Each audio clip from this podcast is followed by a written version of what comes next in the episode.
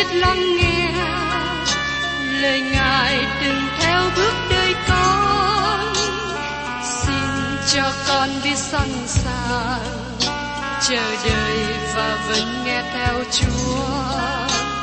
Xin cho con biết sẵn sàng thực hành lời chúa đã truyền ban. Hân hoan chào mừng quý vị đón nghe chương trình Tìm hiểu Thánh Kinh. Đây là một chương trình học kinh thánh liên tục và hệ thống trong thời gian 5 năm. Chúng ta sẽ lần lượt khảo sát từ sáng thế ký cho đến khải huyền. Mục sư tiến sĩ Mcky là người được Chúa dùng để sáng lập và thực hiện chương trình này. Ông tin rằng lời của Đức Chúa Trời có khả năng đáp ứng mọi nhu cầu cho tất cả mọi người trên thế giới, không phân biệt chủng tộc, văn hóa, trình độ tuổi tác hay phái tính. Ước mong quý vị theo dõi liên tục và giới thiệu cho thân nhân bạn hữu cùng đón nghe. Kính chào quý vị và các bạn. Trong chương trình tìm hiểu Thánh Kinh kỳ trước, tôi đã cùng quý vị tìm hiểu phần giới thiệu của sách Tiên tri Joel và chúng ta khởi sự tìm hiểu phần đầu của Joel đoạn 1. Hôm nay tôi xin nhắc lại phân đoạn kinh thánh này trước khi chúng ta tìm hiểu phần tiếp tục của Joel đoạn 1. Tiên tri Joel chỉ có ba đoạn ngắn, nhưng nó giữ một vị trí quan trọng trong kinh thánh. Đây là lời tiên tri viết đầu tiên đề cập về Ngài của Đức giê va hay còn gọi là Ngài của Chúa. Trước nhất, chúng ta tìm hiểu về ý nghĩa và tai vạ cao cao. Trong Joel đoạn 1, câu 1. Này là lời của Đức giê va phán cùng Joel, con trai của Phaethuel. Thưa các bạn, có một số người nghĩ rằng Joel ở đây là con trai của Samuel khi họ xem trong Samuel thứ nhất đoạn 8 câu 1 đến câu 2. những các con trai của Samuel không theo đường lối tinh kính của cha họ. Trong khi đó, tiên tri Joel này là người không giống như thế. Đây là Joel, con trai của Phaethuel. Joel là một tên phổ thông và nó có ý nghĩa là Jehovah là Đức Chúa Trời. Đây là một ý nghĩa thật tốt đẹp. Và tiếp đến trong Joel đoạn 1 câu 2. Hỡi kẻ già cả, hãy nghe điều này. Các ngươi hết thải là dân cư trong đất, hãy lắng nghe. Há có sự gì như vậy đã xảy đến trong ngày các ngươi, hay là trong ngày tổ phụ các ngươi sao? Rõ ràng là dân Israel đang ở trong tai vạ lớn về cào cào trong thời điểm này. Tai vạ cao cao là một điều thường xảy ra trong xứ. Nhưng Joel gọi những người già đến và nói rằng, há có sự gì như vậy đã xảy đến trong ngày các ngươi, hay là ngày của tổ phụ các ngươi sao? Dĩ nhiên là họ trả lời không. Đây là một điều tệ hại mà chúng ta chưa hề thấy xảy ra trước đây. Vấn đề trở ngại của hầu hết chúng ta là khi chúng ta bắt đầu ra, chúng ta có những ý nghĩ to lớn về quá khứ trước đây. Nhưng khi Joel nói với những người già trong thời bấy giờ, quý ông có bao giờ nghe những điều như thế trước đây không? Họ đều đồng ý rằng họ chưa từng nghe hay thấy những điều như vậy trước đây. Và tiếp đến trong Joel đoạn 1 câu 3. Hãy kể chuyện này lại cho con cái các ngươi, con cái các ngươi kể cho con cái chúng nó, con cái chúng nó kể cho dòng dõi nối theo. Joel nói rằng, hãy kể lại chuyện này cho thế hệ con cái kế tiếp, và con cái tiếp tục kể lại cho những thế hệ sau nữa, bởi vì sẽ không có một tai vạ nào giống như vậy xảy ra nữa. Điều này có thể nhắc nhở các bạn một phân đoạn kinh thánh khác không? Trong bài giảng trên núi Oliver, trong sách Matthew đoạn 24, khi Chúa Giêsu xác nhận về thời kỳ mà Ngài gọi là thời kỳ đại nạn. Ngài nói một điều giống như vậy. Ngài nói rằng không hề có điều nào xảy ra như vậy trước đây, và sẽ không có điều nào xảy ra như vậy sau này. Giờ đây, điều đó nhiều hay ít đã đặt vào thời gian tạm nghỉ xung quanh thời kỳ đó, và nó rơi vào một khúc đặc biệt trong lịch sử. Trong thời kỳ đại nạn, không một ai có thể nói rằng, điều xảy ra hiện nay nhắc cho tôi nhớ thời kỳ khó khăn trước đây. Chúng ta không hề có một thời kỳ nào như vậy, giống như vậy trước đây như thời kỳ đại nạn. Tất cả thời kỳ lịch sử được ký thuật trong quá khứ, nó thường có một thời kỳ tương đồng trước đó. Do vậy, Chúa Giêsu nói rõ trong thời kỳ đại nạn, ở trong Matthew đoạn 24 câu 21, vì lúc ấy sẽ có hoạn nạn lớn, đến nỗi từ khi mới có trời đất đến bây giờ, chưa hề có như vậy, và sau này cũng không hề có nữa.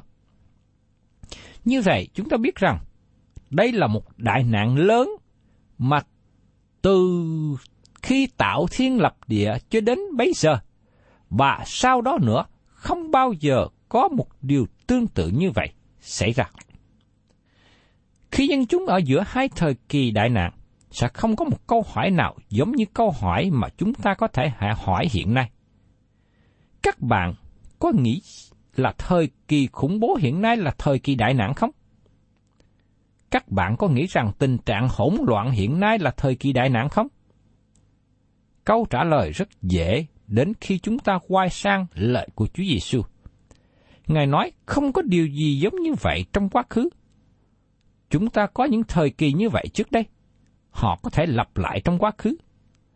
Và trừ khi sự việc không trở nên tốt hơn, nhưng trở nên tệ hơn, chúng ta không có thể có một điều nào giống như vậy trong tương lai. Thưa các bạn, trong một cách rất bi kịch, Joel nói, hãy nhìn xem, tai vạ cao cao này là một điều duy nhất, không hề có một điều nào giống như vậy. Nhưng cũng có một thời kỳ duy nhất khác được gọi là Ngày của Đức Giê-hô-va. Ngày của Đức Giê-hô-va mở ra thời kỳ đại nạn sau khi hội thánh rời khỏi thế gian. Đây là một thời kỳ kinh hoàng cho trái đất, sự kinh khiếp ngoài mức diễn đạt, và sau đó Đấng Christ trở lại thiết lập nước của Ngài. Tôi mong ước rằng những người nào chối bỏ lời dạy của Kinh Thánh về điều này, xin hãy đọc lại toàn bộ lời của Đức Chúa Trời và không nên trích dẫn một vài câu từ nơi này và nơi khác. Chúng ta cần học hỏi, tìm hiểu toàn bộ lời của Đức Chúa Trời để biết những gì Kinh Thánh nói. Tai vạ cao cao này đứng riêng biệt và không giống với bất cứ tai vạ nào khác đã xảy ra trước đây. Tai vạ cao cao xảy ra trong xứ Ai Cập trong thời của Môi-se là một phép lạ. Nó là một sự đoán phạt của Đức Chúa Trời. Còn tai vạ cao cao trong thời kỳ của, Nô, của Joel, chúng ta gọi đó là một biến cố thiên nhiên. Có một vài điều mà chúng ta cần hiểu về cào cào. Nhiều người trong chúng ta không biết nhiều về cào cào. Khi tôi còn trẻ, tôi thích ngủ và mở cửa sổ vào mùa hè. Vào buổi tối, tôi nghe tiếng cào cào bay đậu trên cây. Nhưng những cào cào đó không phải là một tái vạ. Chúng nó không giống với những cào cao mà trong kinh thánh đề cập xảy ra ở Israel. Nếu các bạn có thấy hình ảnh của một cánh đồng sau khi bị cào cào đến, các bạn biết rằng cào cào hình như có một chính sách làm cháy xám đất của riêng chúng nó. Nó nhìn giống như lửa cháy qua cánh đồng và tiêu diệt hết mọi sự. Lời của Chúa nói về cao cao. Có một đoạn mà chúng ta cần chú ý trong châm ngôn đoạn 30 câu 27. Loài cao cao dầu không có vua chúa bay ra từng đám. Cao cao di chuyển như quân đội, và chúng nó chia từng đàn khi chúng bay. Điều này giúp chúng ta hiểu được lời tiên tri Joel diễn đạt ở trong Joel đoạn 1 câu 4.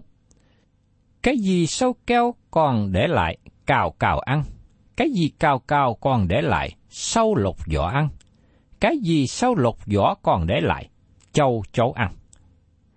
Thưa các bạn, đó là hình ảnh diễn đạt về tai vạ cào cào. Sự thật có bốn từ ngữ khác biệt được dùng ở đây. Sâu keo hay còn gọi là sâu rộm, cao cao, sâu lột và châu chấu. Có người tin rằng điều này đề cập đến bốn loại côn trùng khác nhau, nhưng thật ra không có nền tảng nào cho điều này. Cao cao di chuyển từng đàn giống như quân đội, giống như hình ảnh của quân đội hiện nay thực hiện chiến trận. Trước nhất là phi cơ phản lực đến khắp khu vực và thả bom. Thứ nhì là trực thăng chiến đấu đến bắn quả tiện. Thứ ba là đội chiến xa bò đến bắn pháo binh và tiêu hủy khắp cả khu vực, làm cho cả khu vực bị tàn phá, tan hoang. nhưng vẫn còn một số sót lại. Và cuối cùng, nhóm thứ tư là bộ binh theo sau đó. Họ sẽ chiếm những gì nhỏ còn lại và họ sẽ tiêu hủy những gì còn sót. Vì thế, những điều chúng ta có tại đây với lời diễn đạt về bốn đàn cao cao. Nó không có tướng, không có vua, không có sĩ quan chỉ huy, nhưng chúng di chuyển giống như một quân đội.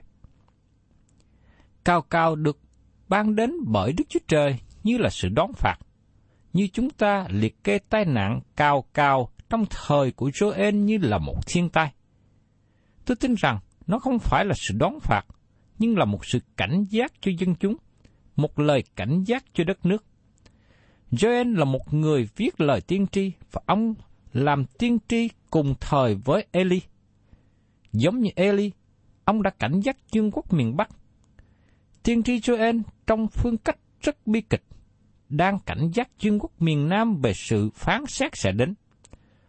Ông đang dùng hình ảnh này nói về sự đón phạt xảy ra trong khu vực bấy giờ, và đây là phương cách mà tất cả các tiên tri sử dụng để nói đến hoàn cảnh sẽ xảy ra trong tương lai sau đó. Sự phán xét sẽ đến vào ngày của Đức giê va Ngày của Đức giê va hay còn gọi là Ngày của Chúa là một từ ngữ dễ bị hiểu lầm nhiều nhất, nhưng đó là một từ ngữ căn bản quan trọng nhất trong Kinh Thánh. Joel là tiên tri đầu tiên dùng từ ngữ này, và ông nói rất rõ ngài của Đức giê va là gì. Sau tiên tri Joel, tất cả các tiên tri khác thường nói là ngài đó, và nó được hiểu những gì đang đề cập. Giờ đây tôi muốn đi trước đoạn này một chút. Nhưng tôi muốn nói rằng, Joel muốn dùng hình ảnh và ý nghĩa tai vạ cào cào xảy ra tại địa phương để nói về ngày của Đức giê va mà nó bắt đầu với thời kỳ đại nạn. Thời kỳ đại nạn này mở ra như thế nào? Nó mở ra như trong sách Khải Quyền nói về bốn con ngựa. Có hòa bình giả, sau đó có chiến tranh xảy ra, tiếp theo đó là nạn đói, và sau cùng là con ngựa trắng của sự chết. Tôi thấy có sự tương đồng giữa bốn đàn cao cao và bốn người cởi ngựa trong sách khải quyền. Trong thời kỳ đại nạn, sẽ không có cao cao thật, nhưng sẽ có một điều tệ hại hơn xảy đến, không phải chỉ cho xứ Israel, nhưng cho cả thế gian nữa. Thế gian lúc bấy giờ sẽ bị tàn phá hoàn toàn khi Chúa Giêsu trở lại trái đất và thiết lập nước của Ngài. Tiếp đến, chúng ta cùng xem trong Gen đoạn 1 câu 5. Hỡi kẻ sai xưa, hãy thức dậy và khóc lóc. Hỡi các ngươi hết thải là kẻ hay uống rượu, hãy than vãn vì cớ rượu ngọt đã bị cất khỏi miệng các ngươi. Cao cao trước nhất, đến ăn và cắn vá vườn nho. Chúng nói dập tan các vườn nho, vì thế không còn nho để làm rượu cho những người uống rượu nữa. Người nghiện rượu giờ đây gặp sự khó khăn và không có rượu uống như trước nữa. Điều này tỏ bài rằng, ngay lúc bắt đầu sự sụp đổ của quốc gia Israel, tội lỗi lớn nhất là tội sai rượu. Điều này thường nhắc nhở chúng ta về tai nạn xa hơi xảy ra trên quốc lộ bởi những người dùng quyền tự do uống rượu và lái xe. người say rượu gây ra tệ nạn tử vong cho chính mình, đồng thời cũng gây sự chết chóc, thương tai cho những người khác nữa. Có thể tôi nói đến phạm vi của xã hội hay của chính quyền. Nhưng thưa các bạn, tôi đang học hỏi Kinh Thánh và Kinh Thánh nói về sự sai xưa. Tôi nói về sự sai xưa. Rất tiếc là xã hội chúng ta ngày nay đầy dễ những người sai xưa và chính quyền không có biện pháp nào để ngăn chặn. Tôi rất lo ngại về hậu quả sắp xảy đến. Joel nói cho chúng ta điều này. Hỏi kẻ sai xưa, hãy thức dậy và khóc lóc. Hỡi các ngươi hết thải là kẻ hay uống rượu. Từ lúc ban đầu, sai xưa là bước đầu đưa quốc gia Israel đến chỗ sụp đổ. Joel chỉ đề cập đến tội lỗi này. Joel không đề cập đến tội lỗi tha hình tượng, vì tội lỗi lớn đi xa cách Đức Chúa Trời, mà nó đưa đất nước này đi xuống. Trong thời điểm này, dân chúng vẫn còn xưng nhận thờ phượng Đức Chúa Trời. Và tiếp đến trong Joel đoạn 1 câu 6. Vì một chân mạnh và vô số sẽ lên nghịch cùng đất ta. Răng nó là răng của sư tử. Nó có răng hàm của sư tử cái. Tại đây, cao cao được ví sánh với sự xâm lăng của quân đội và sự quỷ diệt của nó. Những con cao cao nhỏ này cắn sập cây xuống. Khi chúng nó đi qua cánh đồng lúa thì không có gì còn sót lại ngoại trừ đất. Chúng nó đến với bốn đàn, không có người lãnh đạo, không có vua. Trong hầu hết trường hợp thì cao cao đến như là sự phán xét từ Đức Chúa Trời. Nhưng trong tai vạ này là lời cảnh giác từ Đức Chúa Trời. Sau này Joel nói rằng tai vạ đó vẫn còn trong tương lai. Ngài của Đức Sêu Va giống như tai vạ cao cao đến trên đất. Bốn người cởi ngựa của sách khải quyền chưa đến. Và tiếp theo trong Joel đoạn 1 câu 7. Nó đã quỷ phá cây nho ta và lột vỏ cây vả ta. Nó đã lột tiệt cây ấy và bỏ đi. Nhánh nó đã trở nên trắng. Cao cao thật sự cắn phá tiêu hết cây vả. Chúng nó làm cho cây sạch trụi, chỉ còn lại thân cây mà thôi. John gửi một sứ điệp cho dân chúng và nói với họ rằng, họ làm gì khi thời gian như thế? Ông nói với họ 10 điều nên làm. Trong Joel đoạn 1 câu 8, Ngươi khá than khóc như một người nữ đồng trinh mặc bao gai, đặng khóc chồng mình thở còn trẻ tuổi. Giờ đây Joel nói về một điều khác thường. Thứ nhất, họ than khóc, giống như cô dâu trẻ mất chồng. Có lẽ đã chết vì chiến trận. Đó là cách mà cả nước nên khóc. Và tiếp đến trong Joel, đoạn 1, câu 9. Của lễ trai và của lễ quán đã cất khỏi nhà Đức Sô Va. Các thầy tế lễ hầu việc Đức Sô Va ở trong sự tan chế. Của lễ trai và lễ quán đã cất khỏi nhà Đức Sô Va. Nói một cách khác, họ không đủ sức để dân của lễ chi hết. Và điều thứ hai mà Joel bảo họ làm là các thầy tế lễ hầu việc Đức Sô Va ở trong sự tan chế. Suốt phân đoạn này nói đến một điều giống nhau. Người uống rượu than khóc, các thầy tế lễ than khóc, kinh tế cả nước bị ảnh hưởng bởi tai vạ này. Câu này và những câu khác trưng dẫn cho chúng ta tin rằng tiên tri Joel ở trong Jerusalem. Tại đây, ông nói về thầy tế lễ phục sự trong nhà Đức Chúa Trời. Và tiếp đến trong Joel đoạn 1 câu 10. Đồng ruộng bị phá hoang và đất đang sầu thảm vì lúa mì bị hủy hại. Dầu mới đã cạn, dầu đã hao tổn. Không có dầu ô liu, không có trái nho, không có lúa. Ba thứ lương thực này bị thiêu hủy, ngay cả đất cũng than khóc. Các bạn thấy rằng dân chúng và đất đai ảnh hưởng chung với nhau luật pháp môi xe không những ban cho dân chúng, nhưng cũng ban cho đất nước nữa. Joel đã nói đến người sai xưa, ông nói đến thầy tế lễ, và giờ đây ông nói đến người làm ruộng. Trong Joel đoạn 1, câu 11 đến 12.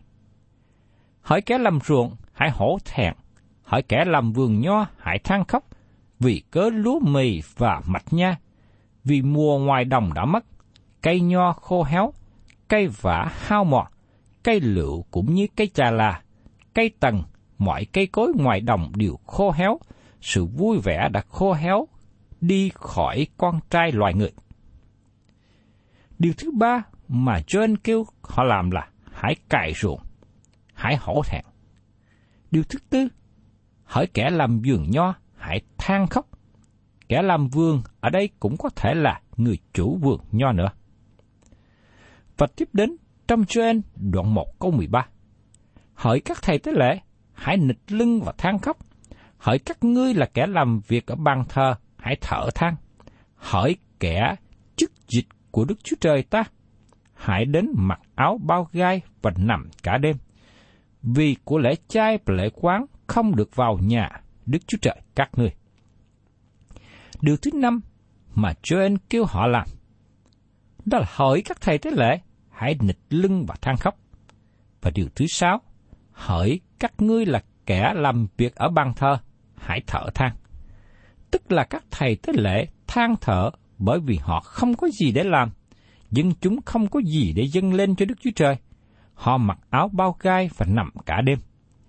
Vì của lễ chay và lễ quán không có đem vào trong nhà của Đức Chúa Trời. Kinh tế của đất nước bị thiêu hủy, đến nỗi họ không đủ có gì để làm của lễ cho Đức Chúa Trời.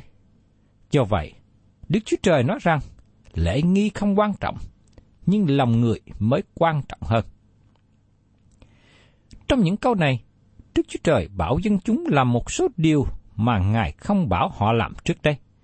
Khi Đức Chúa Trời ban cho họ luật pháp môi xe, Ngài ban cho dân tộc này bãi ngày lễ lớn, và Ngài làm điều này rõ ràng.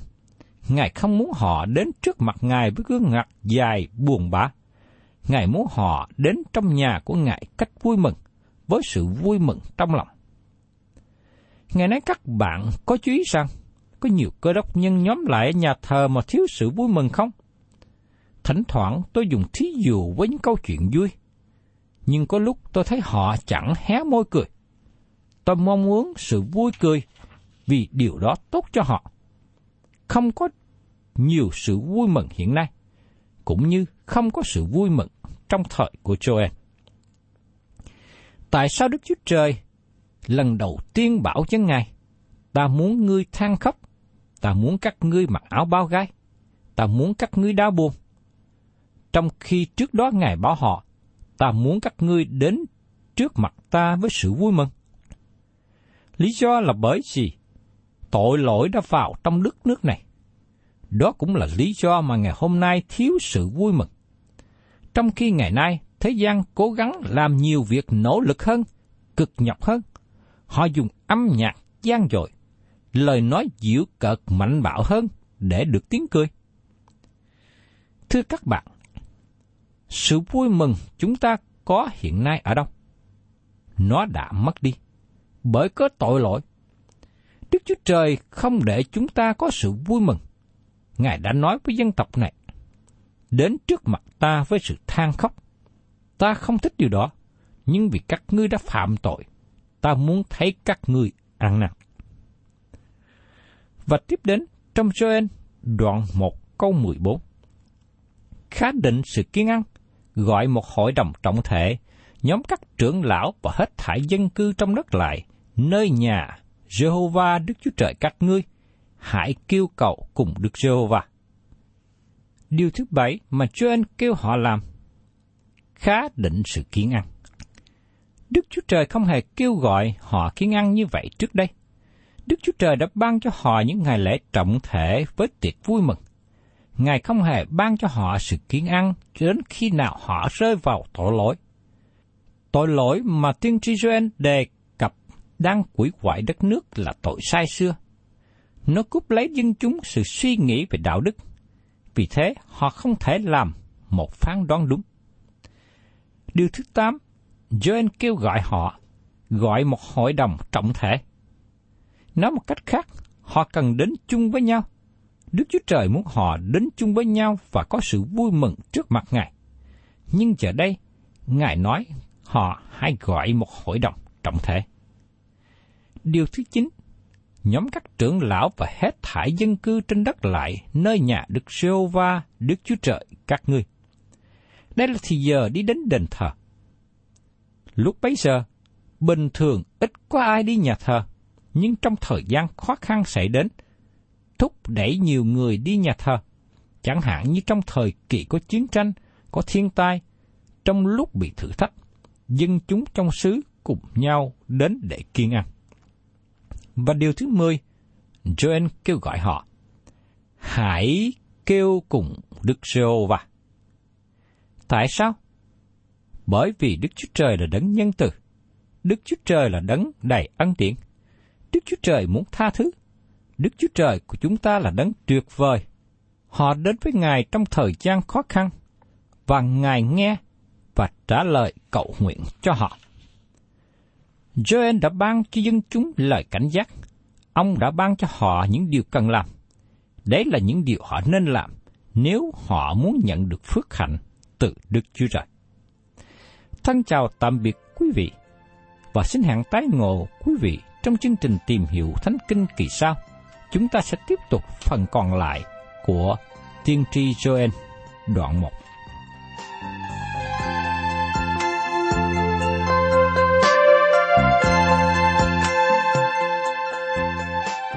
Cảm ơn quý vị đã đón nghe chương trình Tìm hiểu Thánh Kinh. Nếu quý vị muốn có loạt bài này, xin liên lạc với chúng tôi theo địa chỉ sẽ được đọc vào cuối chương trình. Kính chào quý thính giả.